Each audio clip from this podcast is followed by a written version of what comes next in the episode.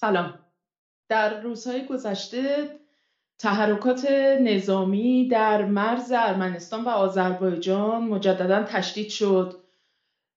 آذربایجان تجهیزات نظامی و نیروهای خودش رو به نزدیکی مرزهای ارمنستان منتقل کرد و همزمان هم محموله های نظامی از اسرائیل به سمت آذربایجان افزایش پیدا کرد حجم محموله هایی که منتقل شده بود. طرفین منازعه یعنی هم ایروان و هم باکو همدیگر رو متهم می‌کردن که طرف مقابل گویا قصد داره که شعله های یک جنگ دیگر رو مشتعل بکنه و روشن بکنه و می‌خواد اقدامات تحریک آمیزی صورت بده و نهایتا آذربایجان با ادعای اینکه گویا مینی منفجر شده در این منطقه مرزی و با ادعای مقابله با تحرکات تروریستی از جانب استقلال طلبان منطقه آرتساخ یا همون قراباق کوهستانی به خانکندی یا همون استپاناکرت که مرکز ایالت قراباق یا همون آرتساخ هستش در واقع حمله کردند دیشب آذربایجان یک التیماتوم به ارمنستان داد و شروطی رو گذاشت و گویا از جانب مقامات ارمنی ساکن قراباق این شروط در واقع پذیرفته شده. این پیشنهادها رو ظاهرا فرماندهان صلحبانانی که در روسی صلحبانان روسی که در منطقه قراباق مستقر هستن به مقامات ارمنی ساکن این منطقه ارائه کرده بودند که با موافقت اونها مواجه شد و امروز ظهر حدودا به وقت ایروان و باکو این آتش بس ظاهرا برقرار شده. حالا اینکه ایروان همچنان هنوز تایید رسمی نکرده که این شروط رو پذیرفته ولی کن به هر حال فعلا با یک آتشبس موقت مواجه هستیم. امشب می‌خوایم به یک مجموعی از پرسش ها حول این مناقشه پاسخ بدیم که به نظرم پاسخ دادن به اونها بسیار ضروریه برای ما. می‌خوایم ببینیم که بازیگران این صحنه چه نیروهایی هستند آیا ممکنه که این مجموعه تنش ها به یک جنگ سوم قراباق منتهی بشه یا نه؟ تمایز رویکرد ایران و روسیه در این منازعه چیه و موضع این دو کشور در برابر یک جنگ تمام ایار احتمالی چه خواهد بود؟ آیا با هم متفاوت خواهد بود یا اینکه به حال مواضع همسویی خواهند داشت؟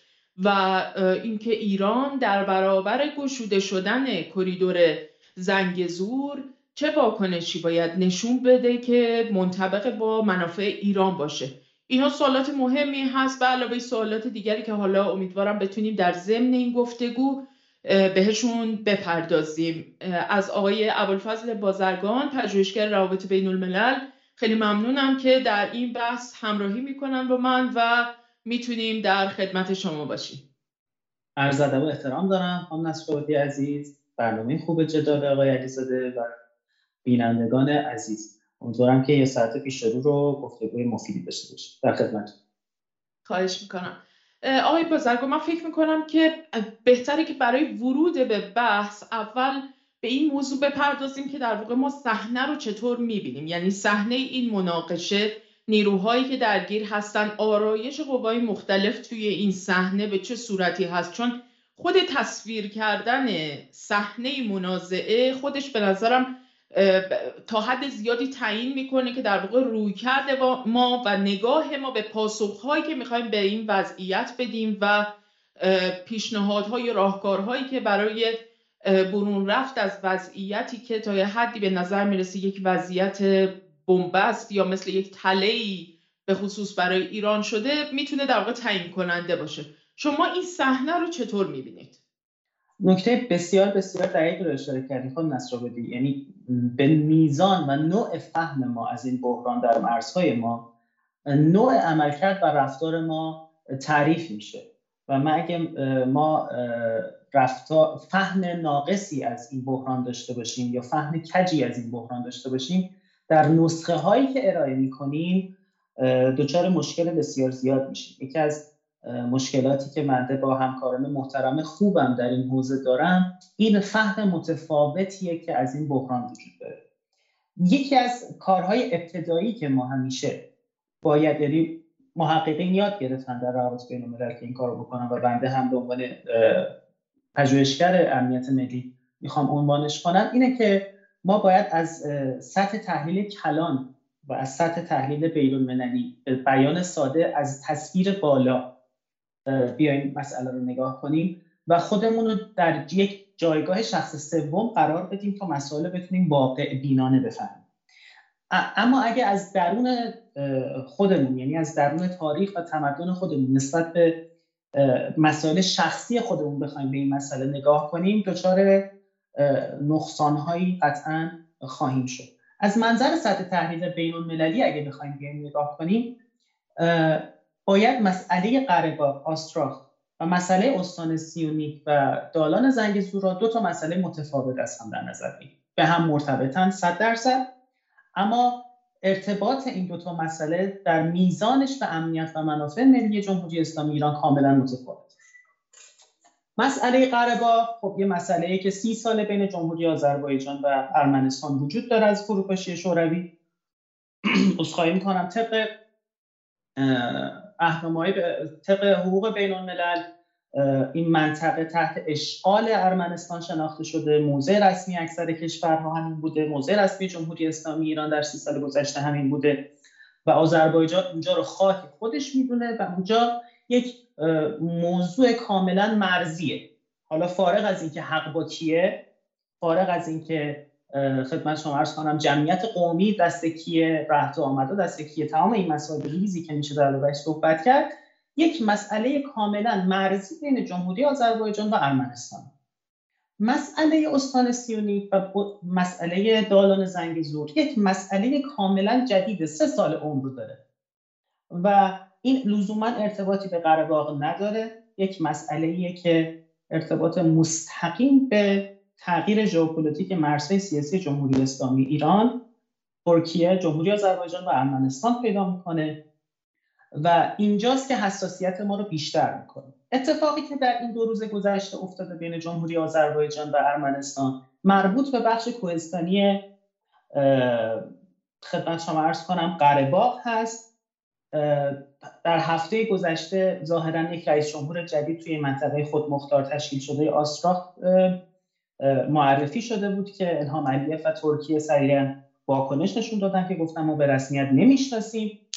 و این حملاتی هم که در حقیقت گفته میشه که صورت گرفته برای یک ضد حمله تروریستی در اون منطقه خود مختار جدا شده که جمعیت ارامنه بیشتر داره و آذربایجان اونجا رو می‌خواد پس بگیره و به خاک خودش برسونه.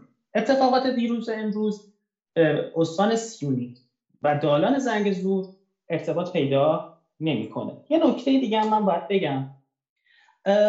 در طول هفته گذشته رفت آمدهای بین جمهوری اسلامی ایران ترکیه جمهوری آذربایجان و ارمنستان بوده.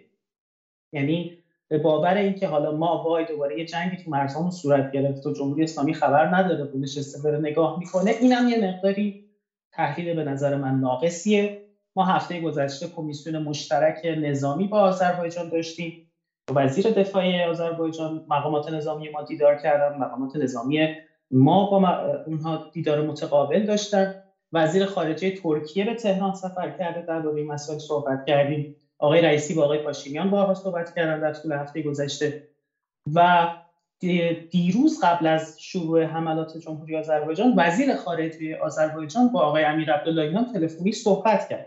و امروز خبرگزاری های جمهوری آذربایجان اعلام کردن که ایران در جریان این حمله بوده و قرار داشته. واکنش رسمی جمهوری اسلامی ایران هم امروز این بوده که ضمن که جنگ رو قباحت دونسته اما گفته که اونجا خاک رسمی جمهوری آذربایجان رو در حقیقت به عمل جمهوری آذربایجان مشروعیت بخشیده غیر مستقیم.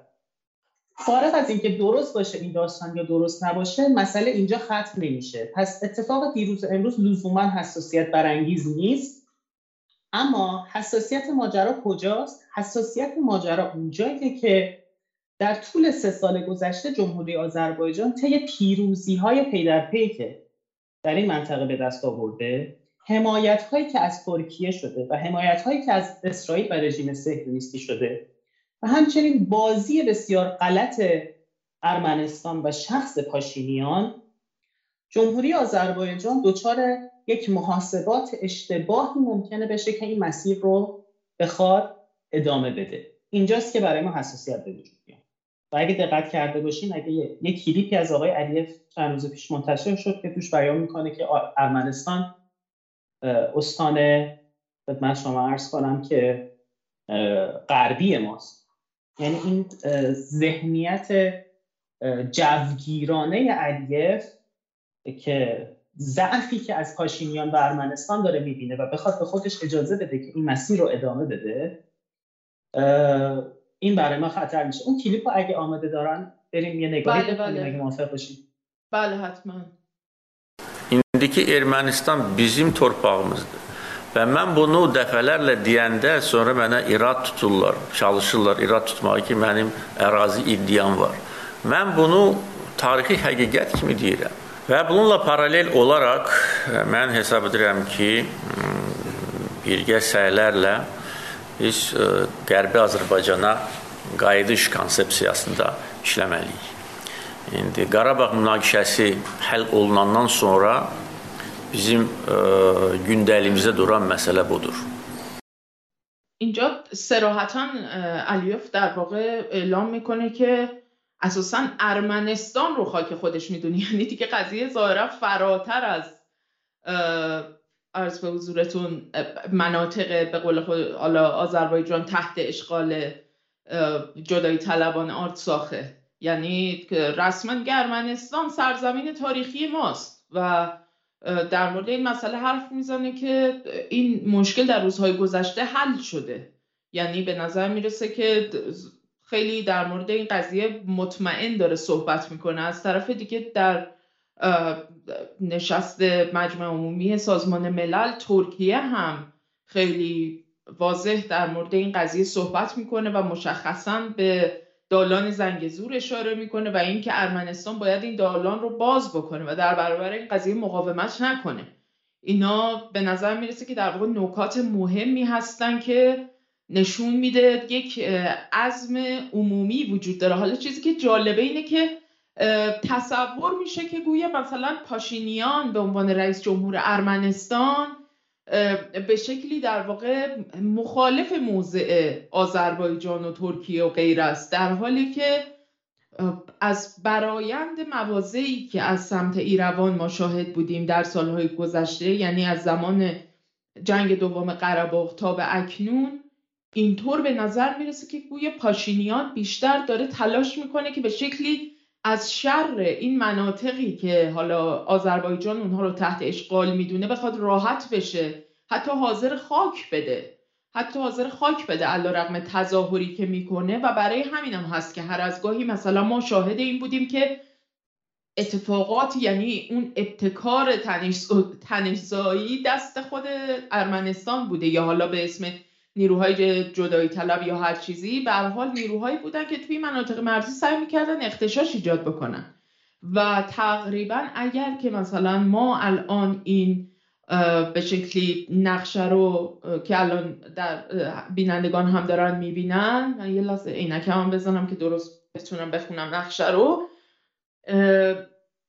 به نظر می‌رسه دقیقا توی نقطه ای که در واقع اون منطقه قرمز که همون منطقه در واقع مورد مناقشه هستش که الان هم در واقع این تنش های نظامی روزهای گذشتم در اون در جریان بوده یک باریکه هستش که در واقع وصل میشه به ارمنستان که به رنگ نارنجیه و اونجا دالان کریدور لاچینه.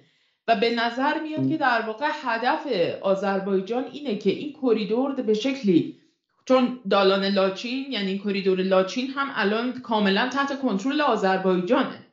و به نظر میاد که می‌خواد این خط رو به شکلی ادامه بده وارد استان سیونیک ارمنستان بشه و اون رو وصلش بکنه به نخجوان به این ترتیب اون منطقه جنوبی ارمنستان اساسا دیگه از ارمنستان جدا خواهد شد و اون تکه پایین در اختیار آذربایجان قرار می‌گیره. نخجوان به این ترتیب از اون حالت به شکلی جدا افتادش کاملا خارج میشه و دیگه اینجاست که اون بحث دالان زنگ زور دیگه بحثی مورد مناقشه ای نخواهد بود. یعنی دیگه اساسا دیگه اینجاست که کلا در خاک آذربایجان قرار می‌گیره. اگر ارمنستان این رو بپذیره دیگه ما با یک وضعیت خیلی متفاوتی مواجه هستیم نسبت به اون چیزی که حالا ایران در سالهای گذشته نسبت بهش موضع قاطعی داشته که در واقع دالان زور اگر قرار باشه که بخواد به تغییر نقشه منجر بشه مثلا با مخالفت ایران مواجه خواهد شد. به این ترتیب ما در واقع شاهد این هستیم که یک کشوری به شکل داوطلبانه انگار داره خاک خودش رو واگذار می‌کنه به یک کشور دیگه و به هر حال طبق مثلا توافق نامه های گذشته هم به خصوص توافق نامه ای که از دل آتش بس قرار جنگ قراباق دوم اومده بیرون به نظر میاد که ارمنستان هم به شکل تلویحی این مسئله رو پذیرفته تا حد زیادی. این وضعیت شما چطوری می‌بینی؟ کاملا درست میفرمایید خانم نصرآبادی. ببینید دو تا نکته وجود داره. یکی اینکه این وضعیت کاملا نشان دهنده یک اصل ثابت در روابط بین الملله که شما هر چقدر جلوی رقیبت کوتاه بیای ادعای رقیبت بیشتر خواهد شد. این دعوایی که ما با بعضی از عزیزان رومانتیک روابط بین المللی سر برجام داریم الان کاملا در موضع ارمنستان در جلوی آذربایجان می‌بینید هر چقدر پاشینیان سعی می‌کنه از گفتگو صحبت کنه از مذاکره صحبت کنه بگه من قصد جنگ ندارم و بیاد امتیاز داده شما می‌بینید که خواسته های آذربایجان و خواسته های ترکیه تو این منطقه به مراتب افزایش پیدا می‌کنه. به جایی می‌رسه که علیس میاد علنا میگه که ارمنستان آذربایجان غربی. این یک اصل که نیاز به یادآوری داره به عزیزان. اصل دومی که دقیقا یکی از مشکلات عدیده که جمهوری اسلامی در این منطقه در مرزهای خودش باهاش روبروز خود بازی اشتباه و فشل ارمنستانه. یکی از نکاتی که مده از روز اول در واقعش صحبت می‌کردم و عزیزان به من انتقاد می‌کردن می‌گفتن تو ترکولایی هستی. من بعضی از عزیزان که تز می‌دادن که بریم با ارمنستان نمی‌دونم خدمت شما عرض کنم که اتحاد ببندیم و نیرو وارد کنیم و از این کارا بکنیم. بنده از روز اول اعلام کردم که نباید خودمون رو به دلخوش پاشینیان کنیم. حتی اصطلاحی که به کار بردم گفتم پاشینیان مثل حسن روحانی مال. پاشینیان عشق غرب پاشینیان عشق آمریکاست. کار دست خودش و کار دست ما میده. و اون موقع دچار انتقاد قرار شدم. شما الان بیاید نگاه کنید که پاشینیان چه سیاست در پیش گرفته. به خاطر رویکردهای اشتباهش روسیه بارها تنبیهش کرده. اصلا ازش حمایت نکرده با اینکه توی سازمان امنیت دست جمعی روسیه و شوروی از قدیم قرار داشته. رزمایش مشترکی که با آمریکا قصد گذاشته برقرار کنه روابطی که با اروپا روابطی که چراغ سبزهایی که ناتو داره بهش میده. این عزیزان می‌گفتن ما باید بریم جلوی آذربایجان و ترکیه وایسیم. آمریکا پاش به مرزهای وانش خود ارمنستان دعوت کرده نیروهای نظامی آمریکا بیاد تو مرزهای خب این بازی اشتباه ارمنستان کار رو برای ما هم سخت کرده. یعنی ما در یک منطقه در یک مرزی دچار یک شرایطی شدیم که پیچیدگی این شرایط آنقدر بالاست که واقعا تز دادن و نسخه صادر کردن به شدت دشوار شد. اینو عزیزان در نظر داشته باشن. با قبول این پیشفرض که احداث دالان زنگ زور کاملا به ضرر منافع ملی ماست. با قبول این پیشفرض و با قبول این پیشفرض که جمهوری اسلامی ایران باید در قبال این خط قرمز واکنش جدی نشان دهد این پیشفرزم قبول کنیم. حالا بیایید از تصویر بالا این وضعیت رو نگاه کنیم. اگه یه مقداری یه نقشه بزرگتر داشته باشیم یه نقشه بله. که روسیه و ترکیه و جاهای دیگر هم روی زنگ زور نشون بده. بله متشکرم. ببینید ما در این نقشه حتی یه نقشه داریم که مسیر رسیدن به چین رو هم داریم. اگه اون نقشه رو هم داشته باشیم خیلی بهتره. ببینید دالان زنگ زور در یک وضعیتی قرار داره که اول از همه ترکیه و آذربایجان خوششن. ترکیه از طریق دالان زنگ زور می‌خواهد. درود بر شما. برسه به جمهوری آذربایجان. جمهوری آذربایجان می‌خواد نخجوان رو به خودش وصل کنه همه می‌دونیم از طرفی ترکیه داره با این کار با سرمایه گذاری های گسترده که هم در آذربایجان در ترکمنستان در تاجیکستان در تمام کشورهای آسیای میانه کرده که خودش رو برسونه به چین. و این نقطه دالان زور این تکه مانده پازل کریدور میانی چینه. کریدور میانی چین کدوم کریدوره کریدوریه که یک جاده یک کمربند چین سه تا کریدور داره. عزیزان اینو توجه نمی‌کنن. فکر می‌کنن کریدورهای کریدور یک جاده کمربند چین همونی که فقط از ایران میگذره. نه. چین برای در راستای رسیدن به منافع ملی خودش ما اینو در بحث دولت های آونگی خان نصرآبادی مفصل در صحبت کردیم. گفتیم یکی از شرایط نظم جدید شبکه‌ای شدنه و یکی از اوضاع شبکه‌ای شدن چیه؟ متنوع سازی راه های رسیدن به منافع است. دولت ها دیگه در این وضعیت نظام بین جدید بین المللی به یک راه به یک مسیر اکتفا نمی‌کنه چین هم از درود بر شما. کریدور شمالی رو در نظر دارد از طریق روسیه بره کریدور میانی رو در نظر دارد کریدور جنوب رو داره کریدور جنوب از طریق ایرانه. اون کریدور جنوب از طریق ایرانش یکیش ترکیه است یکیش عراق یکیش از افغانستان میاد یکیش از پاکستان میاد. یعنی این شبکه و متنوع سازی کریدورها یکی از راه های تامین منافع جدید دولت هاست این دالان زنگ زور یک پازلیه که به شدت مسیر کریدور میانی چین رو کوتاه می‌کنه از جمهوری از خزر به جمهوری آذربایجان و یه راست ترکیه. و این اونجاییه که چین هم از این مسیر داره حمایت می‌کنه. همچنین شما بیایید موضع روسیه رو نگاه کنید که جا داره مفصل دربارهش حالا پیش بیاد صحبت کنید روسیه بله. خودش در مفاد صلحنامه 2020 که بین جمهوری آذربایجان و ارمنستان بعد از جنگ دوم قره امضا کرد خودش جزو کشورهایی بود که این مفاد دالان زنگزور رو گذاشت توی, مفاد توی این بند نهش که بند شیشش اگه اشتباه نکنم. روسیه هم علیرغم تفکر بسیار اشتباهی که بعضی از دوستان میگن آقا بریم با روسیه خودمون رو ببندیم تو قفقاز روسیه بیا پشت ما بریم جلوی ترکیه وایسیم. روسیه مواضعش در قفقاز با ترکیه به مراتب نزدیکتر تا با ما. بنا به دلیل گسترده که حالا می‌دونم جا داره با خانم نصرآبادی مفصل در صحبت کنیم. از طرفی ما اسرائیل رو داریم. اسرائیل که موضعش کاملا مشخصه از خدا خواسته است که هم مسیر ایران رو ببنده هم یه تلنگری بندازه اینجا یه دعوایی بشه یه جنگی بشه یک جنگ قومیتی بشه. اصلا تمام این تحریکات و هیزم در درون آتیش این, این منطقه زیر گور اسرائیل دیگه. اینم بدیهیات ماست.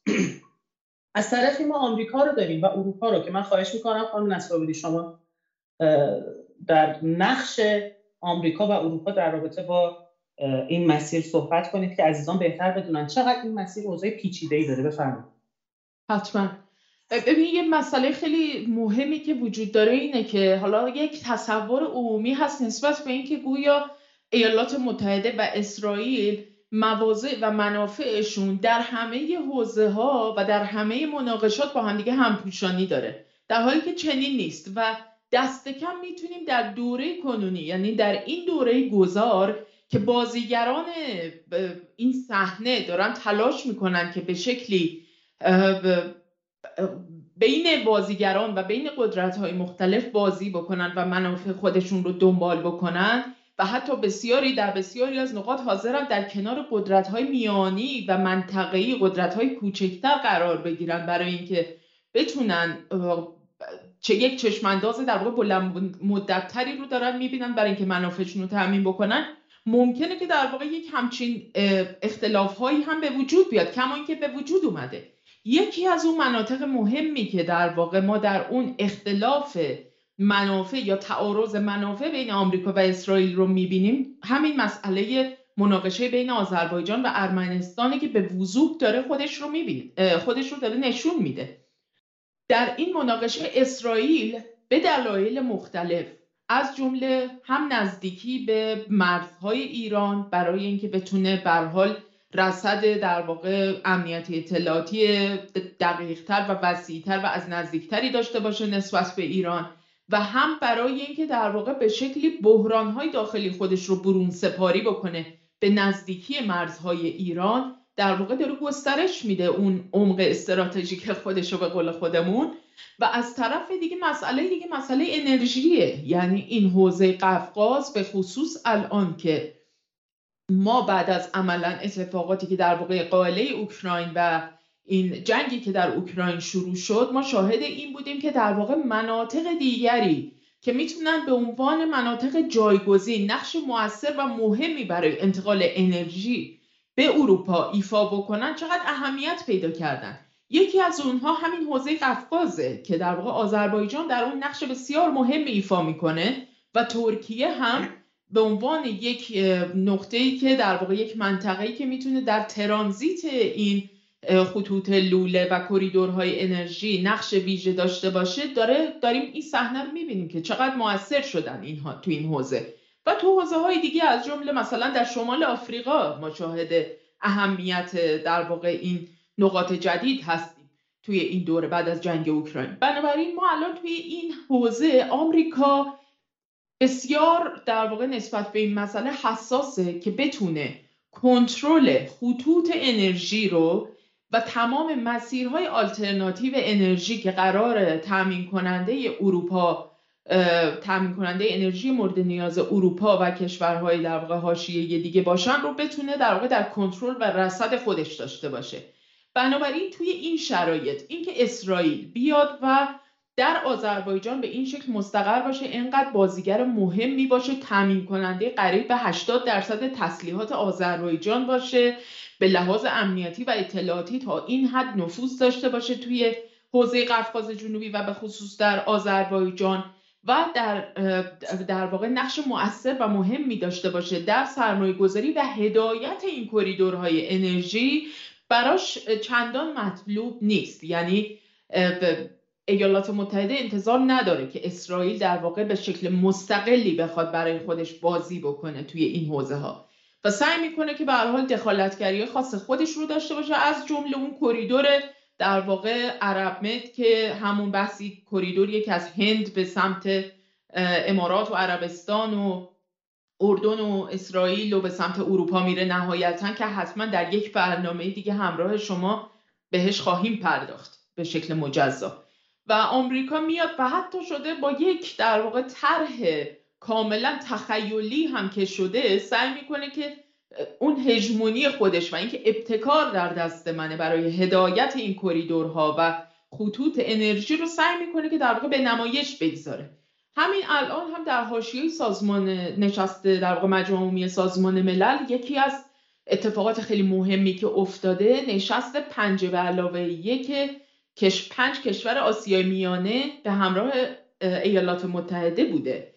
که واقعا اهمیت زیادی داره. گرچه گفتن که در واقع صرفا برای افزایش و گسترش همکاری های اقتصادی و غیره و غیره است ولی که ما می‌دونیم که ایالات متحده از دهه 90 داره تلاش می‌کنه. یعنی عملا بعد از فروپاشی تا جماهیر شوروی و در جدا شدن این جمهوری ها ایالات متحده داره تلاش می‌کنه که در نقاطی که به شکلی اهمیت بسیار استراتژیکی برای روسیه دارن و خارج نزدیک روسیه به حساب میان یعنی کشورهای حوزه قفقاز و آسیای میانه دخالت فعال موثری داشته باشه. و بنابراین اونم داره الان کاملا داره تلاش خودش رو می‌کنه. یعنی ایالات متحده هم یک تغییر استراتژی داده توی این دوره متناسب با شرایطی که به وجود اومده. و حالا توی این حوزه هم که کاملا همونجور که شما اشاره کردید میاد مانور نظامی با ارمنستان برگزار می‌کنه. نانسی پلوسی اومده بود. چندین ماه قبل به ارمنستان و در واقع سعی کرده بود به شکلی نشون بده که ارمنستان جز تویول ماست در حوزه قفقاز جنوبی و اینجوری نیستش که آذربایجان هر کاری دلش بخواد بتونه بکنه. یه توییتی من دیدم از خانم برندا شیفر که احتمالا هم شما که قطعا می‌شناسین و احتمالا بسیاری از کسانی که برنامه رو دنبال می‌کنن ما رو همراهی می‌کنن میشناسنش.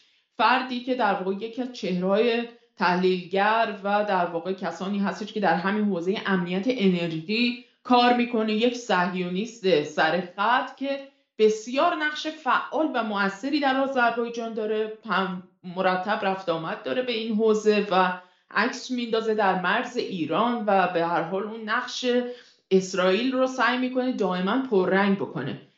این توییتش واقعا جالب بود که من دیروز دیدم و گفته بود که در این توییت برمیگرده میگه که در واقع به شکلی داره کنایه می‌زنه به آنتونی بلینکن چون بلینکن توییتی کرده مبنی بر این که امروز من با در واقع رئیس جمهور آذربایجان یعنی علیوف صحبت کردم و ازش خواستم که فوراً آتش بس اعلام بکنه و در واقع پایان بده به این عملیات نظامی در منطقه قراباغ کوهستانی و در مورد بحث این که چقدر اهمیت داره در واقع اینکه به جان غیر نظامیان و نمی‌دونم رعایت مسائل حقوق بشری و غیره و غیره.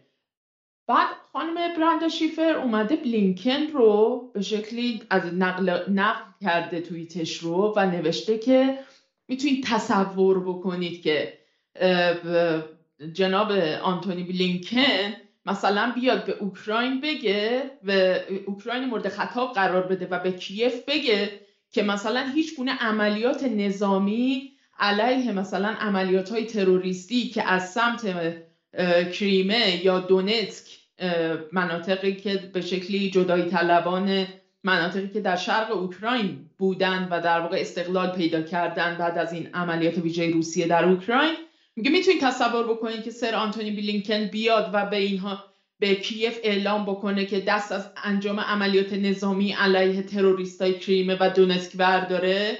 الان در واقع یو ایالات متحده به شکلی داره در مورد آذربایجان داره به شکلی اون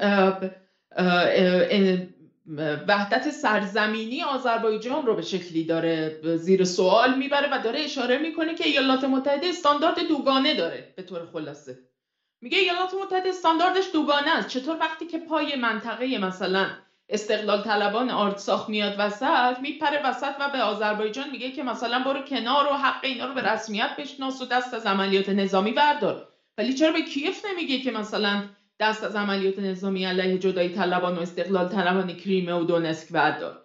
و خب این خیلی جالبه. یعنی نشون میده که سطح مناقشه بین اسرائیل و آمریکا دست کم از دوره‌ای که دموکرات ها در کاخ سفید به قدرت رسیدن از بعض طرفی جریان مافوق افراطی صهیونیست ها در اسرائیل کابینه تشکیل دادن به در واقع نخست وزیری نتانیاهو.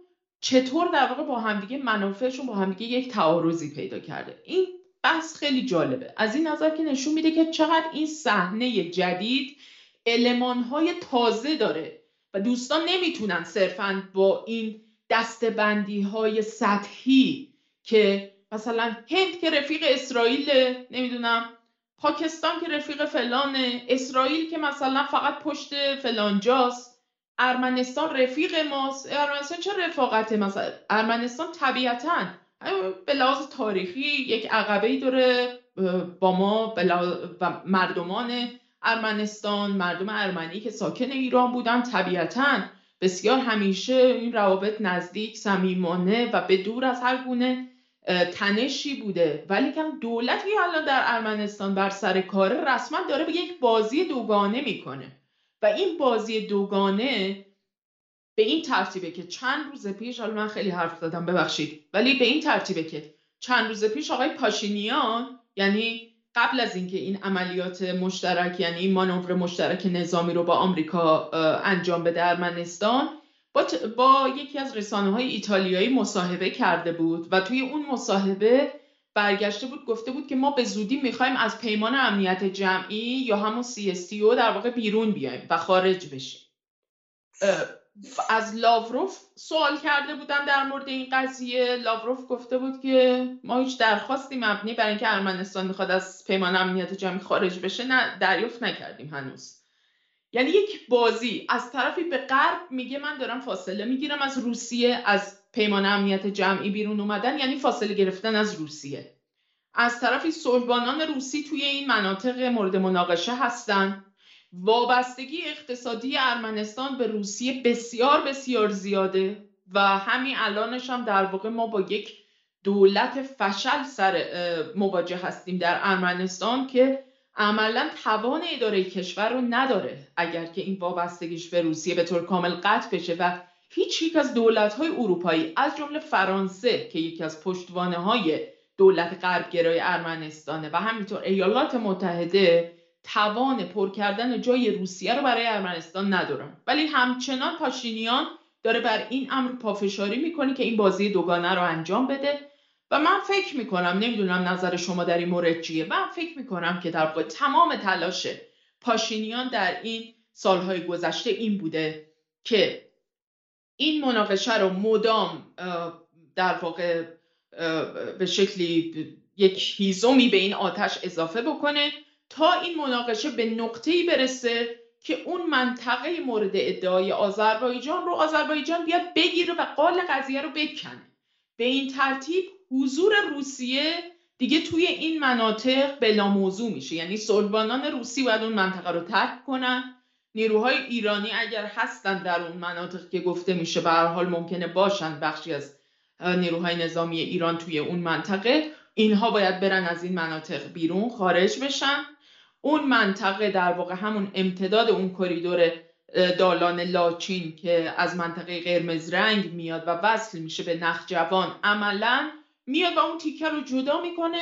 ارمنستان آقای پاشینیان میگه میدم این تیکه رو بره و خلاص. تموم بشه. آمری ولی به یه شرط. آمریکا بیاد توی این منطقه و به این کریدور در واقع دالان زنگزور نظارت بکنه. من فکر کنم آقای یه همچین پروژه پشت قضیه آقای پاشینیان هست و الا در غیر این صورت مسئله به گونه دیگه باید از سمت ارمنستان پیگیری می‌شد. بفرمایید. شما. حالا من صحبت های شما رو ذره جنبندی کنم و به بحث خودم ارتباطش بدم. پس شما فرمودید که موضع اسرائیل و موضع ایالات متحده آمریکا در قفقاز یکی نیست لزوما. اینا اختلاف نظر دارن. اما در یه جا به هم علا رقم اهداف مختلف می‌رسن. کجا به هم می‌رسن؟ در جنوب جمهوری آذربایجان در جنوب ارمنستان استان سیونی و دالان زنگزور یعنی هم اسرائیل خواهان جدایی ارمنستان از ایرانه و اتصال این دالانه هم ارمنستان خودش در عمل داره نشون میده که حداقل واکنش جدی برای جلوگیریش نداره. و هم آمریکا با اینکه داره از ارمنستان حمایت می‌کنه ولی عملا در سفر نانسی پلوسی ما دیدیم که اصلا گفت شما جنوب تو بیخیال شد یا درباره شمال هم صحبت کنیم یا درباره روابط اقتصادی باید صحبت کنیم درباره فلان هم صحبت کنیم. پس ما اگه در نظر داشته باشیم می‌بینیم که جمهوری اسلامی ایران اگر رو نقشه دوباره بیایم جمهوری اسلامی ایران در این مرزی که ما در شمال غربی خودمون داریم و 800 خورده کیلومتر مرز مشترک با این منطقه داریم ما در کلا در قفقاز جنوبی. درگیر یه وضعیتی هستیم که به باور من دچار یک تنهایی هستیم کاملا. یعنی موضع ما در قبال دالان زنگزور و وضعیت جمهوری آذربایجان ارمنستان و ترکیه یک موضع موضعیه که هیچ کسی پشت ما نیست و هیچ کسی هم نظر ما نیست. عرض کردم ترکیه خواهان بسط شدنشه. آذربایجان خواهان بسط شدنشه. اسرائیل داره حمایت می‌کنه. آمریکا پشت ارمنستانه ولی آمریکا هم داره از دالان زنگزور حمایت می‌کنه. فقط فرقش چیه؟ فرقش اینه که میگه من باید نیروهای صلح صلحبان روسیه نباشه من باید نیروهای صلحبانم باشم. همون بحث نظارتش دیگه. یعنی می‌خواد که در واقع پروژه اسرائیل تحت رصد آمریکا باشه. درود بر شما درود بر شما. می‌خوایم برسونیمش به دالان زنگزور روسیه هم داره حمایت می‌کنه ولی روسیه میگه آمریکا اینجا پاش نباید با باشه. من باید پام باشه تحت نظر من باشه. من باید رد یعنی و روسیه هم توی مفاد شما بیاین ببینید که خود روسیه پیشنهاد دهنده این روابط بوده. توی همین جنگ قره نگاه کنید روسیه مرحله به مرحله داره به آذربایجان پا میده. مرحله به مرحله داره به آذربایجان فضا میده که بیاد این کار رو بکنه. از طرفی روابطی که روسیه با ترکیه الان در بالکان در دریای سیاه در جنگ اوکراین داره به شدت براش مهمه به شدت براش حیاتیه. یعنی روسیه اون نگاه بحرانی که ما به منطقه قفقاز داریم و روسیه الان نداره. روسیه الان اولویتش اوکراینه. مسائل پیرامون اوکراین مسائل تحریم ها مسائل دریای سیاه غیره و غیره. و وضعیت قفقاز برای روسیه از دید بسیاری از تحلیلگران روسیه اصلا یک وضعیت بحرانی نیست. روسیه فکر می‌کنه که یه وضعیتیه که هنوز دست بالا رو داره و هر کاری دلش بخواد اینجا می‌کنه و ضمن امتیاز دادن به ترکیه خط قرمزاش برای ترکیه هم تعریف کرده. از اون طرف عرض کردم چین رو داریم که داره از این وضعیت حمایت می‌کنه و مهمتر از همه خود ارمنستان. خود ارمنستان پذیرفته این وضعیت دالان زنگ رو. دقیقا. خودش امضا کرده پذیرفته. خب؟ و ما در این وضعیت دوستان باید توجه داشته باشیم ما در این وضعیت تنهایی می‌خوایم مقابله کنیم. مقابله کردنمون هم کاملا به حق باید بکنیم. چون ارتباط مستقیم به امنیت ملی ما داره ارتباط مستقیم به مرزهای ژئوپلیتیک ما دارد. اما باید توجه داشته باشیم که نسخه پیچی ها در این وضعیت چگونه است. من از دو سال پیش عرض کردم دو تا نکته رو عرض کردم عین دوتاش مورد تمسخر قرار گرفتم. تو همین برنامه جدا یک گفتم دل به ارمنستان نبندیم با ارمنستان نمی‌تونیم متحد شیم. وضعیت ارمنستان رو بیاید نگاه کنید خود مردم ارمنستان الان این دو روز گذشته هر روز تو خیابونن دارن به پاشینیان فوش میدن میگن باید استفاده دو گفتم وضعیت و موضع روسیه در قفقاز با موضع ما یکی نیست. اون همکاری که ما با روسیه در سوریه کردیم و لزوما در قفقاز نمی‌تونیم بکنیم. و مواضع روسیه با ترکیه نزدیکتره. با هم به هایی که بعد از جنگ اوکراین پیدا کردن موضعشون به هم نزدیکتر شده. همین چند روز پیش شما نگاه کنید ترکیه رفت سوچی یک دیداری با پوتین داشت وقتی که اردوغان عضویت فلان و سوئد در ناتو به رسمیت قبول کرد همه گفتن وای دیگه اردوغان رفت دیگه غربی شد و آمریکایی شد و ناتو شد و پوتین حالا پدرش رو در میاره و دیدیم که نه اردوغان رفت به دیدار پوتین روابط بسیار خوبی با پوتین گفتش که برقرار کردیم. حجم تجارت سالانه رو گفتن میرسونیم به 100 میلیارد دلار. شوخی نیست. حجم تجارت ما با روسیه الان هنوز فکر کنم نهایتا به 5 6 میلیارد دلار رسیده. خدمت شما عرض کنم که بعد از اینکه از روسیه برگشت اردوغان سریعا دوباره به فنلاند و سوئد گفتش که این عضویت شما تو مجلس ما قطعی نشده و دوباره حواستون باشه. یعنی داره یک بازی اون مبحث دولت آبنگی که ما توی برنامه قبلی مفصل صحبت کردیم و عزیزان پیشفرض ذهنیشون داشته باشن. ترکیه داره بازی می‌کنه با روسیه روسیه داره بازی می‌کنه با ترکیه با آذربایجان با ارمنستان. و این نگاهی که ما بخوایم در قبال جمهوری آذربایجان ترکیه و ارمنستان داشته باشیم که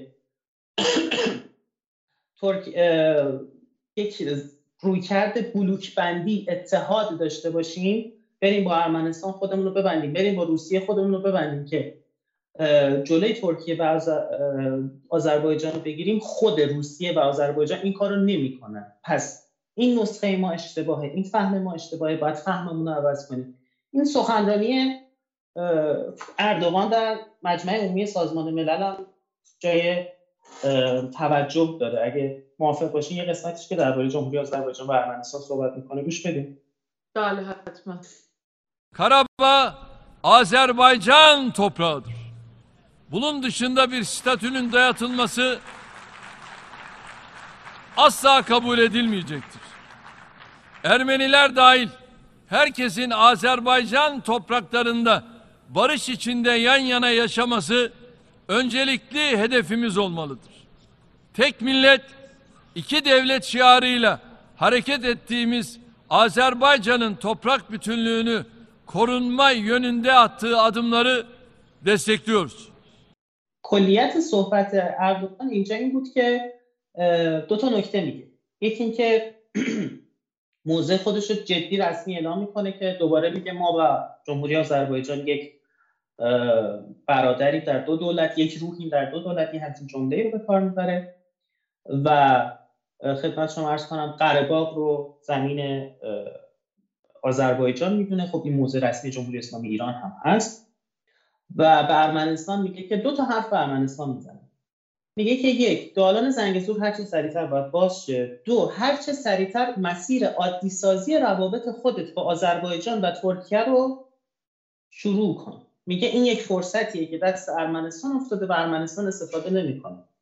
یعنی چی؟ حالا عزیزان ممکنه بگن که این نگاه می‌تونه حرف مثلا شو اردوغان باشه دقلبازیش باشه که مثلا داره این حرف می‌زنه. اما نکته چیه؟ نکته اینه که اردوغان هم اصلا مایل به ایجاد جنگ نیست تو این منطقه. میگه که ارمنستان عادی سازی روابط تو با من درست کن عادی سازی روابط تو با آذربایجان هم درست کن دالون رو بده. یعنی به قول ما هم میگن هم طرف خورما رو می‌خواد هم خدا رو. یه همچین خواسته ای داره. و به دنبال ایجاد جنگ در این مرز نیست. چرا؟ دلیل عمدهش رو من قبلا توی همین برنامه با آقای علیزاده صحبت کردم. دلیل عمدهش بازدارندگی ایران در جنگ سوریه است. یعنی ترکیه در جنگ سوریه با ایران غیر مستقیم ده سال جنگید و ایران تغییر شده باشه. علیه شاید نفهمه چه خبر اوضاع دو تا دنبل بزنه و جفگیر بشه و حالا بگه حالا من قویم و نه. اردوغان می‌دونه که اینجا در مرز خودش با جمهوری اسلامی نباید به جنگ چون تو سوریه جنگ. یه نکته. نکته فهم ما از دالان زنگ زور و رفتار ترکیه نباید این باشه که دالان ضد ایرانی ناتو. ما یه نقشه داریم آقای چیز یه نقشه داریم. من آماده باشه نه روی مدیترانه. نمی‌دونم نقشه رو آماده داریم یا نه. من قبلا شما بگید من سعی می‌کنم ببینید ما در روابط بین الملل مفهوم تضاد منافع داریم.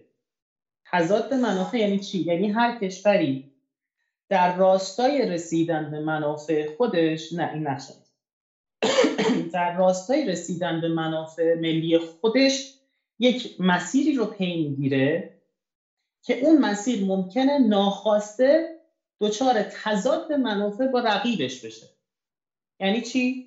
یعنی ما در سوریه رفتیم به دنبال منافع ملی خودمون به دنبال امنیت ملی خودمون. جنگ سوریه رو با افتخار پیروز شدیم. و پیروزی ما در جنگ سوریه و همچنین پیروزی ما در جنگ با داعش در عراق و نفوذ ما در لبنان باعث چی شد؟ باعث ایجاد کریدور مقاومت شد. مسیر تهران، بغداد، دمشق، بیروت و مدیترانه. این مسیر رو ما به دست آوردیم دیگه. این مسیر مسیر ماست و مسیریه که من توی اون فایل ها براتون فرستادم خانم بله بله. کردم. بله خب این مسیر این کریدوریه که ما از طریق این مسیر محور مقاومت رو تقویت می‌کنیم و به مدیترانه می‌رسیم. ناخواسته مسیر زمینی ما به مدیترانه ترکیه رو دور می‌زنه. درود بر شما. ما وقتی از ایران به مدیترانه می‌رسیم از طریق سوریه و لبنان توجه داشته باشید بالای مسیری که سنتا ما همیشه از ترکیه بعد به مدیترانه می‌رسیدیم. از این مسیر راحت به ترکیه به مدیترانه می‌رسیم و ترکیه رو دور زدیم. و توی فضای افکار عمومی ترکیه در طول اون سالها به شدت عنوان می‌شد که جمهوری اسلامی اومده اینجا و داره شیعه رو تقویت می‌کنه و داره ترکیه رو دور می‌زنه و آی فلان و اینا. آیا ما برای دور زدن ترکیه رفتیم اونجا؟ آیا ما برای دور زدن ترکیه رفتیم روسیه سوریه جنگیدیم؟ آیا این مسیر از تفکر ما یک مسیر ضد ترکیه؟ هست در قفقاز هم همینه. مسیر قفقاز برای ترکیه یک مسیریه که به ضرر منافع ملی ایران و امنیت ملی ایرانه. بله. صد درصد. جمهوری اسلامی ایران تا می‌تونه بعد جلوی مسیر باشه اما فهم ما به ترکیه آیا باید این باشه که این یک مسیر دالان ضد ایرانی برای دور زدن ایران است و ناتو رو می‌خواد پاشو بکشونه به اینجا؟ نه. ببخشید مگه روسیه نمی‌فهمه ناتو یعنی چی؟ روسیه نمی‌فهمه ترکیه عضو ناتو یا نه؟ روسیه نمی‌فهمه پای ناتو اینجا باشه به ضرر روسیه است. چرا داره به ترکیه اجازه میده بیاد اینجا؟ به خاطر اینکه این مسیر نه یک مسیر ضد روسیه نه یک مسیر ضد ایرانیه و نه مربوط به ناتو. به ضرر ما هست بله. ولی نیتی نیست که ترکیه ناتو رو بیاره اینجا و ترکیه بخواد ایران رو مهار کنه یا روسیه رو بخواد مهار کنه. همونطوری که این مسیر رو شما دیدید اون وضعیت هم اونجاست. حالا وقتی ما این ذهنیت رو از ترکیه داشته باشیم و بفهمیم که ترکیه داره منافع خودش رو دنبال می‌کنه. ترکیه می‌خواد به آذربایجان برسه به آسیای میانه برسه ترکیه می‌خواد به چین برسه نهایتا و کریدور میانه رو برای خودش کنه. تو همین سخنرانی دیروز آقای اردوغان که سخنرانی طولانی هم بود اعلام کرد گفت مزیت نسبی ترکیه ژئوپلیتیک خاص ماست. ما از تمام کشورها استقبال می‌کنیم که از ژئوپلیتیک ترکیه برای کریدورهای انرژی و حمل و نقلیه خودشون استفاده کنه ترکیه فهمیده که مزیت نسبیش نه نفت داره نه خدمت شما عرض کنم مثلا طلای خاصی داره نه. مزیت نسبی ترکیه ژئوپلیتیکشه و اینو خوب فهمیده و داره ازش کارت می‌گیره امتیاز گیری می‌کنه. ما باید با این ترکیه شارلاتان اردوغان شارلاتان پدر سوخته دقلباز بلد باشیم مثل خودش بازی کنیم. اگه نخوایم مثل خودش بازی کنیم با ترکیه در قفقاز همونطور که عرض کردم. نه روسیه پشت ماست نه آمریکا که از ارمنستان داره حمایت می‌کنه مسیرش با ما یکیه. نه اروپا نه چین. چین داره از دالان زنگ زور حمایت می‌کنه. ترکیه که وضعیتش مشخصه اسرائیل که وضعیتش مشخصه. روسیه هم عرض کردم داره حمایت می‌کنه. خود ارمنستان هم دو دستی حاضره به قول شما خاکشو تقدیم کنه بره ولی آمریکا بیاد اینجا. در این وضعیت ما باید محاسبه هزینه فایده کنیم. بگیم هدف چیه؟ نرسیدن باز نشدن این مسیر. هدف چیه؟ قطع نشدن راه ارتباطی ایران و ارمنستان. راه رسیدن به این هدف چیه؟ راه رسیدن به این هدف اینه که آیا یه کاری بکنیم که اسرائیل خوشحال بکنیم؟ راه رسیدن به این هدف اینه که آیا یه کاری بکنیم که میگن اومد ابروش رو درست کنه زد چشش هم پور کرد. از این ور درگیر اولا که یه پیشفرض دیگه تو پرانتز با کنم ببخشید اگه زیاد دارم صحبت می‌کنم. هیچ ترسی ما از جمهوری آذربایجان نداریم. جمهوری آذربایجان اصلا عمق استراتژیکی اینجا نداره. کل جمهوری آذربایجان از استان ماست. ما از جنگیدن با آذربایجان نمیترسیم. ما با ترکیهش جنگیدیم تو سوریه و ترکیه رو شکسته. اما اینجا مرز ماست. ما باید محاسبه هزینه فایده بکنیم. ما چالش قومیتی داریم اینجا. قبلا مفصل دربارهش صحبت کردم. اسرائیل داره سرمایه گذاری می‌کنه اینجا. بارها درباره موضوع بله صحبت کردم. هشدار دادم. به من خندیدن. تا چند وقت پیش مجلس اسرائیل طرح استقلال آذربایجان جنوبی رو مطرح هم دیدید اگه هیچ خبری نیست که اسرائیل از تو هوا نمیاد همچین حرفی بزنه. داره سرمایه گذاری می‌کنه. رسانه های باکو سالها دارن سرمایه گذاری می‌کنن. رسانه های ترکیه سالها دارن سرمایه گذاری می‌کنن. این هویت پان ترکی متاسفانه در مناطق شمال غربی ما داره رشد می‌کنه. یک هویت پان ترکی تجزیه طلب. خب ما بیایم اینجا وایسیم دست جنگ بزنیم. داخل ناآرامی ها هم شروع بشه. یه زن زندگی آزادی هم بهش بچسته یا وام ها هم بهش بچسته چی به دست میاریم دیگه نه کریدوری اینجا خواهد گذشت نه آرامش اینجا خواهد گذشت نه امنیتی خواهیم داشت نه تجارت پس کل عرایز بنده اینجا این بود که فهممون به این مسئله رو بیایم از تصویر بالا نگاه کنیم و بدونیم که این مسئله پیچیده تر از نسخه خطیه که بگیم آقا تهدید کنیم بریم نقشوان رو پس بگیریم اگه خواست این نیست. این راحتی ها نیست. اینجا مرز ماست اوضاع پیچیده است. ضمن حفظ قدرت ضمن حفظ اینکه پیام رو باید برسونیم حتما. و هر قیمتی شده من به عنوان یه رئالیست میگم تمام نیروهای نظامی ما شده بره تو مرز. پیام بازدارندگی باید اونجا هر روز اونجا رزمایش مشترک نظامی بذاریم. هر روز ارتش و سپاه رزمایش مشترک نظامی بذارن در مرزهای آذربایجان و ارمنستان. بذارن اما فهممون باید این باشه که اونجا اوضاع پیچیده است. اونجا ما تنهایی اینجا مرز ماست و باید مشکل رو یه طور دیگه حل کنیم. حالا چطور؟ جلوتر در صحبت می‌کنم. بفرمایید. اگه برگردیم به اون نقشه یه نکته ای که می‌خواستم بگم در مورد اینکه چرا نگاه روسیه متفاوت می‌تونه باشه از ما یه اشاره بکنم به اون بحث یه نقشه ای که قبل از این فیلم ها بود. در مورد همین کریدورها می‌خواستم در واقع صحبت بکنم. ببینید یک مسئله مهمی که هستش اینه که ما باید ببینیم که اون چیزی که در واقع اهمیت مثلا دالان زنگزور یا این منطقه مورد مناقشه ای که حالا بین ارمنستان و آذربایجان هست رو برای مثلا یک کشوری مثل روسیه مهم می‌کنه یا بی اهمیت می‌کنه چیه؟ همونجور که شما اشاره کردین در مورد ترکیه و اینکه خب ما در موردش به عنوان یک ترکیه هم یکی از همون دولت های آونگی بسیار بازیگر یکی از بازیگران بسیار مهمیه که قشنگ داره بازی می‌کنه و کاملا داره تاپ می‌خوره بین قدرت های مختلف چه قدرت های منطقه‌ای چه قدرت های بین المللی و داره سعی می‌کنه که در واقع بازی سازی کنه برای خودش و از فرصت ها استفاده بکنه. خب طبیعتا حوزه ژئواستراتژیک دریای سیاه برای روسیه خیلی مهمه. چون به شکلی در واقع مسیر دریایی یعنی یکی از کریدورهای آبی مهمی که روسیه ازش می‌تونه استفاده بکنه برای اینکه در واقع تو مسئله حمل و نقل دریایی خودش رو بتونه پیش ببره اینه که از دریای سیاه استفاده بکنه و برای اینکه از دریای سیاه استفاده بکنه طبیعتا باید با ترکیه بتونه روابط غیر خصمانه ای داشته باشه. در غیر این صورت هیچ دلیلی نداشت روسیه که در واقع بخواد به ترکیه مثلا امتیازات گذافی بده. تو شرایطی که فنلاند عضو ناتو شده. جمهوری های سقلوی بالتیک عضو ناتو هستن. سوئد ممکنه کارتش دست خود ترکیه است که آیا عضو ناتو بشه یا نشه. و داره با اردوغان داره با این کارت خیلی خوب بازی می‌کنه.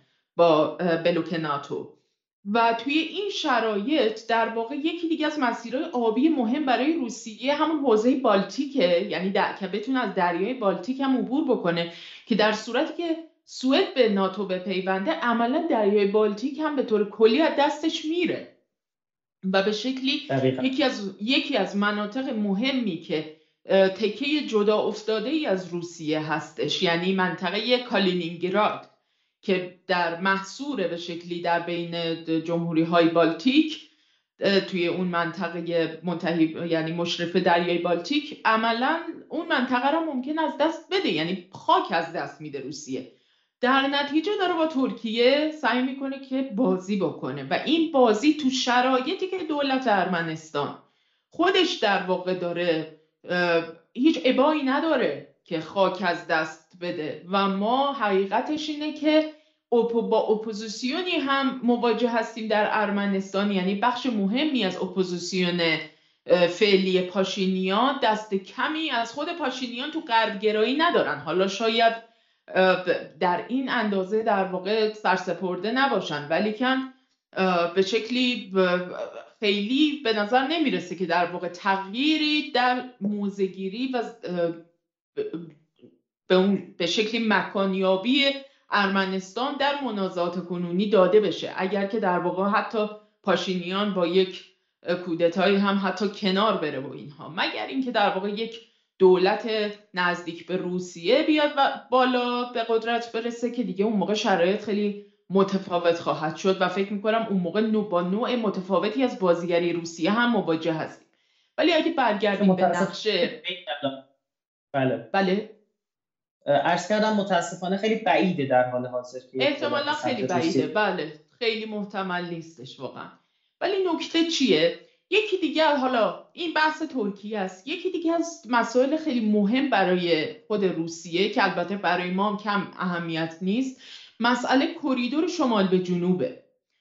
کریدور شمال به جنوب که به هر حال سالهای زیادی ازش گذشته برای اینکه در واقع اون بخشی از اون خطوط ریلی قدیمی که توی مسیرش هست یا به حال خطوطی که به حال منقطع شدن و هنوز ساخته نشدن اینها بخواد به شکلی تکمیل بشه و مورد استفاده قرار بگیره برای روسیه اینکه این بیاد از خاک ارمنستان عبور بکنه یا از خاک آذربایجان عبور بکنه خیلی تفاوت ماهوی نداره. یعنی در اصل موضوع خیلی تفاوت جدی نداره. ضمن اینکه با توجه به اینکه ما در ارمنستان عملا با یک failed state failed state ی مواجه هستیم. یعنی با یک دولت فشلی مواجه هستیم که به هیچ وجه توان سرمایه گذاری تو این حوزه هم نداره و به نظر می‌رسه اراده ای هم برای اینکه سرمایه گذاری بکنه توی این خطوط ریلی و به حال این مسیرهای کریدوری و اینها نداشته در سالهای گذشته. خب ترجیح میده که شاید حتی از خاک آذربایجان چنین چیزی بخواد محقق بشه. یه نکته خیلی جالبه و اون اینه که هند اون بازیگریه که ترجیح میده این از خاک ارمنستان عبور بکنه و نه از آذربایجان. یعنی برخلاف روسیه که اصرار خاصی نداره نسبت به این مسئله که بخواد این کریدور حتما از خاک ارمنستان عبور بکنه و عملگرایانه و پراگماتیک داره به مسئله کریدور و مسیر کریدوری نگاه می‌کنه.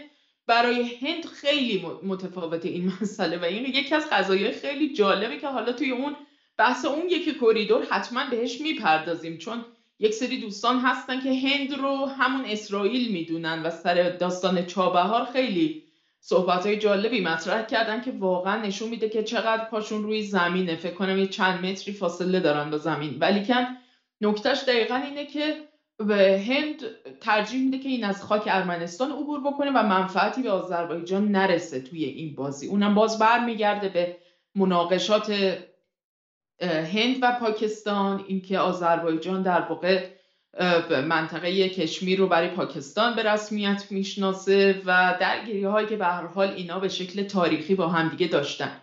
ولی به هر حال اصل مسئله همینه. یعنی داستان اینه که چه از مسیر آذربایجان چه ارمنستان این کریدور باید بیاد و عبور بکنه از ایران و به سمت بندر عباس و چابهار بره و از اون سمت هم به سمت هند بره و به نقاط دیگه. و نکته دیگه اینه که ایران ایران باید در واقع جایگاه و اهمیت ژئوپلیتیکی خودش رو فهم بکنه توی این منطقه. ایران در واقع توی این شرایط کاملا می‌تونه چه از من در واقع اگر نگاهمون به این کریدور شمالی جنوبی باشه چه از منظر یک کریدور شرقی غربی یکی از ویژگی هایی که داره اینه که می‌تونه یک کریدور بین قاره ای رو ایران تدارک ببینه و اونم متصل کردن خلیج فارس به دریای سیاهه. خب آیا این امکان تحقق از مسیر ترکیه نداره؟ یعنی ایران نمی‌تونه به همسایه خودش در واقع تو این قضیه امتیازی بده و تو نقطه دیگه ای ازش امتیاز بگیره؟ طبیعتا می‌تونه این کارو بکنه. چرا باید این مسیر در واقع بیاد و از ایران بره به سمت مثلا ارمنستان بره به گرجستان و از اونجا وارد دریای سیاه بشه. خب می‌تونه با یه مسیر راحتتری از ایران عبور بکنه بره به سمت از مرزهای شمال غربی ما به سمت ترکیه بره و از ترکیه برسه به دریای سیاه. این مسافت کریدور رو راحتتر هم می‌کنه. هرچند حالا به حال اگر اهمیت اینکه بعضی کشورهایی مثل گرجستان هم بنا باشه که توی مسیر باشن یا روسیه قرار باشه که توی مسیر باشه می‌تونه مسئله رو متفاوت بکنه ولی که مسئله اینه که نیازی نیست که محدود باشه به یک کریدور. یعنی حتی کریدورها خیلی راحت می‌تونن دو شاخه بشن. کما اینکه مثلا کریدور انرژی که از آذربایجان میاد به سمت ترکیه دو شاخه میشه. چرا نباید بشه؟ یعنی بجز مسئله سرمایه گذاری توی این حوزه ها که طبعا مسئله خیلی مهمی هم هست ولی واقعا ایران می‌تونه به شکلی هاب ترانزیتی و در واقع هاب عبور و مرور تمام این کریدورها باشه. هست. ببینید ایران کاملا درست می‌فهمید ایران تنها مسیر زمینی مطمئن کریدورهای شرق و غربه و حالا ما این بحث جا داره ادامه پیدا کنه سر بحث هند. مفصلتر باهاش صحبت دربارهش صحبت می‌کنیم. من فقط چون می‌خوام که این بحث زیاد نشه من یه چند تا نکته رو عرض کنم. ببینید در رابطه با روسیه و ترکیه به درستی شما اشاره کردید. عزیزان این که میگم ما نباید یک ذهنیت اشتباه داشته باشیم و همونطور که شما اشاره کردید در هند یه سری از کارشناسان ما یه تزهایی میدن در رابطه با بندر چابهار. که انگار پاشون رو زمین نیست. متاسفانه کارشناس کارشناسان بسیار زیادی هم در حوزه قفقاز تزهایی میدن که من واقعا قبطه می‌خورم حسرت می‌خورم از سطح سوادی که این عزیزان واقعا رفتن برای زحمت کشتن به دست آوردن. تزهایی که مثلا ما مثل روسیه حق حمله به کاری که روسیه با اوکراین کرده رو برای خودمون قائلیم در آذربایجان. یعنی یعنی بریم نخجوان رو پس بگیریم یا نمی‌دونم بریم با ارمنستان اتحاد استراتژیک ببندیم ترکیه پدر سوخته ناتو اسرائیلی رو بندازیم.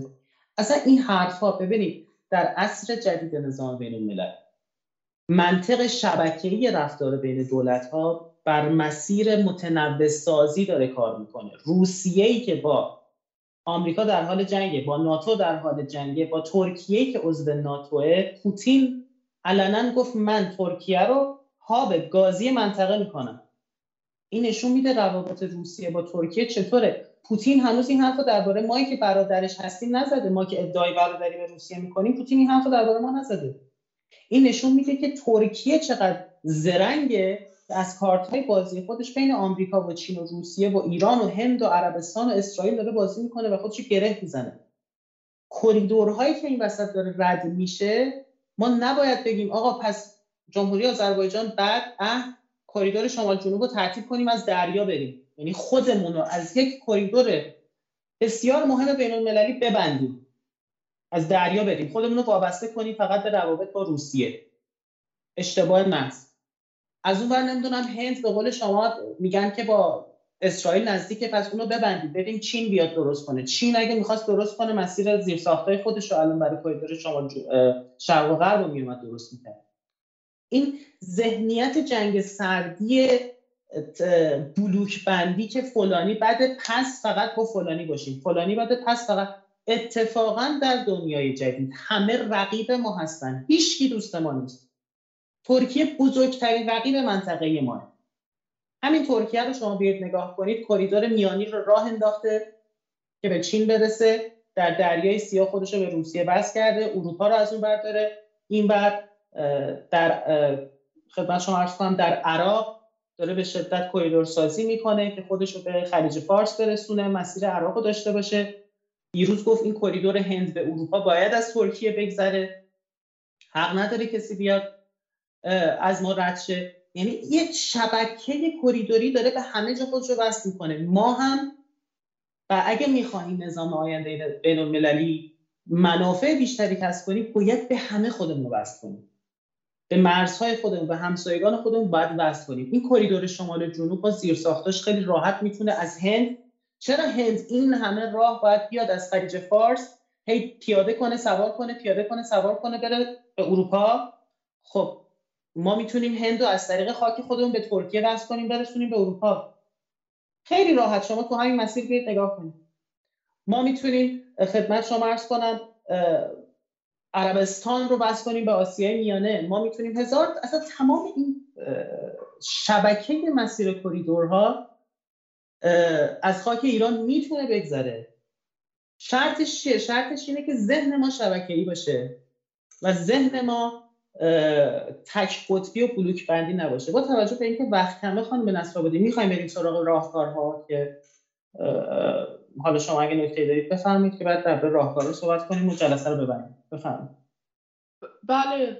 من فکر می‌کنم که حالا البته تو همین بحث اخیرمون هم این دوره آخرم یه بخشی از این راهکارها بود تا یه حدی. یعنی من فکر می‌کنم که به حال ایران الان توی این مناقشه یک موقعیت منحصر به فردی داره از این جهت که اولا تنها دولتی که در بین این ششتا دولتی که به شکلی در این مناقشه قفقاز جنوبی درگیر هستند یعنی بین ارمنستان، آذربایجان، گرجستان، ترکیه، روسیه و ایران ایران تنها کشوریه که با هیچ دولتی قطع رابطه نیست رابط دیپلماتیکش برقراره و هیچ مناقشه جدی در واقع با هیچ کدومشون نداره به شکلی. و از طرفی هم تنها کشوریه که با هر دو کشوری که با هم دیگه این مناقشه رو دارن مرز مشترک داره و نسبتا هم این مرز طویله. بنابراین ایران موقعیت خیلی منحصر به فردی داره و باید به شکلی این ابتکار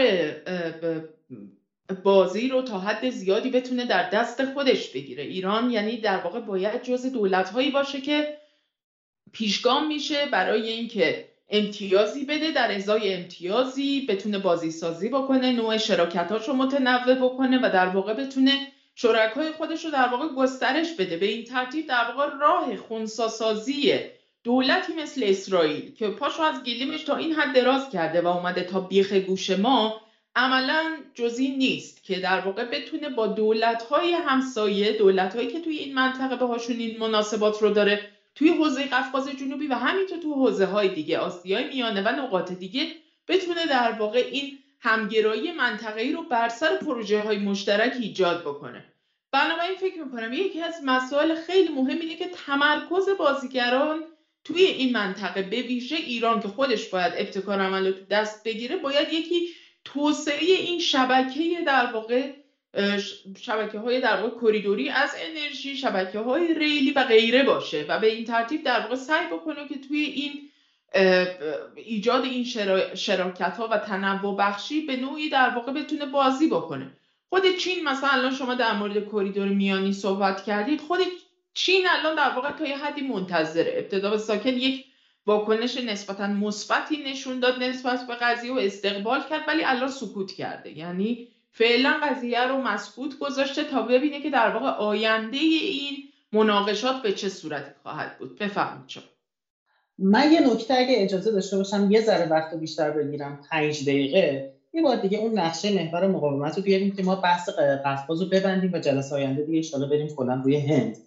ببینید من سر راهکارها اون نقش اون قسمت سفید بالای ایران رو اگه قفقاز رو در نظر بگیریم ما وقتی میگم با ترکیه باید کار کنیم چطوری باید با ترکیه کار کنیم؟ هفته گذشته وزیر خارجه ترکیه سفر کرد به تهران. برای اولین بار وزیر خارجه رفت این کشور.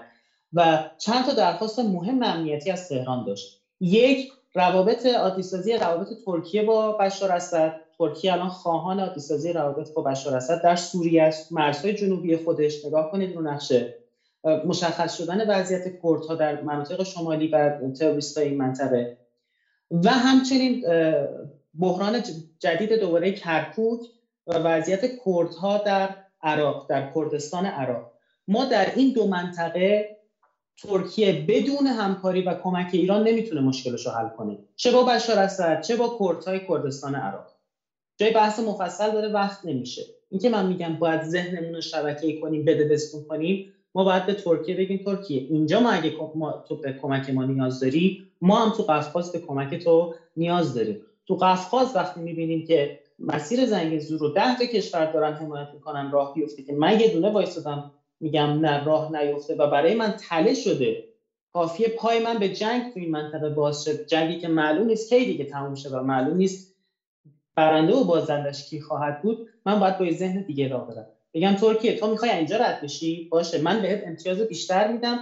از همون مسیر خاکی من دوباره بیا رد شد من گمرک رایگان برات در نظر می‌گیرم. زیر ساخت بهتر بهت میدم. امتیاز A تا Z بهت میدم. از مسیر من رد شد نه می‌خوای از زنگزور رد این هفت سه سال پیش بعد می‌زدی. متاسفانه نزدی.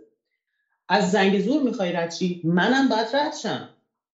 من باید از زنگزور تو می‌خوای از زنگزور رد شی نفت گاز منم باید ببری. نمیشه که گاز فقط آذربایجان رو ببری. اینجا مرز منه. کافیه دو تا بمب برات بذارم بترکی حق حاکمیت اینجا باید مشخص شه. دست ارمنستان بماند.